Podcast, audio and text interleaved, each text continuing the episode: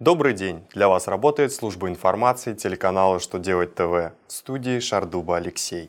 В этом выпуске вы узнаете, когда у физического лица возникает доход от экономии на процентах по займу, можно ли отзывать работника из еще не начавшегося отпуска, насколько может быть увеличена предельная сумма страхования вкладов.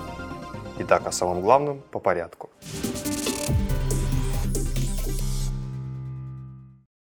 И снова мы начнем выпуск с письма Минфина, касающегося вопросов НДФЛ.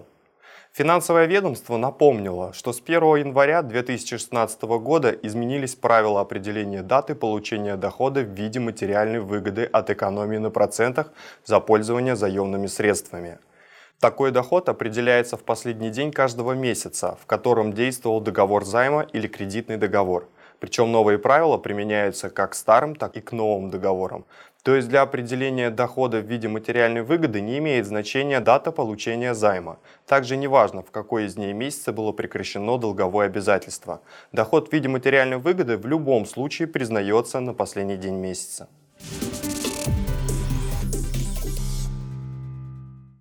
Работодатель не вправе в одностороннем порядке отзывать работника из отпуска, даже если сотрудник еще не успел в этот отпуск уйти. Об этом предупреждает Роструд. Чиновники напоминают, что отзыв работника из отпуска допускается только с его согласия. По мнению ведомства, положение статьи 125 Трудового кодекса распространяется также на ситуацию, когда отпуск фактически еще не начался. Отзыв работника из отпуска должен быть оформлен приказом работодателя.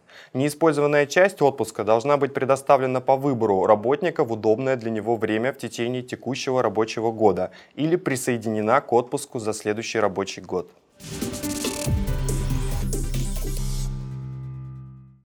Депутаты предлагают сделать предельную сумму страхового возмещения по банковским вкладам физических лиц 5 миллионов рублей.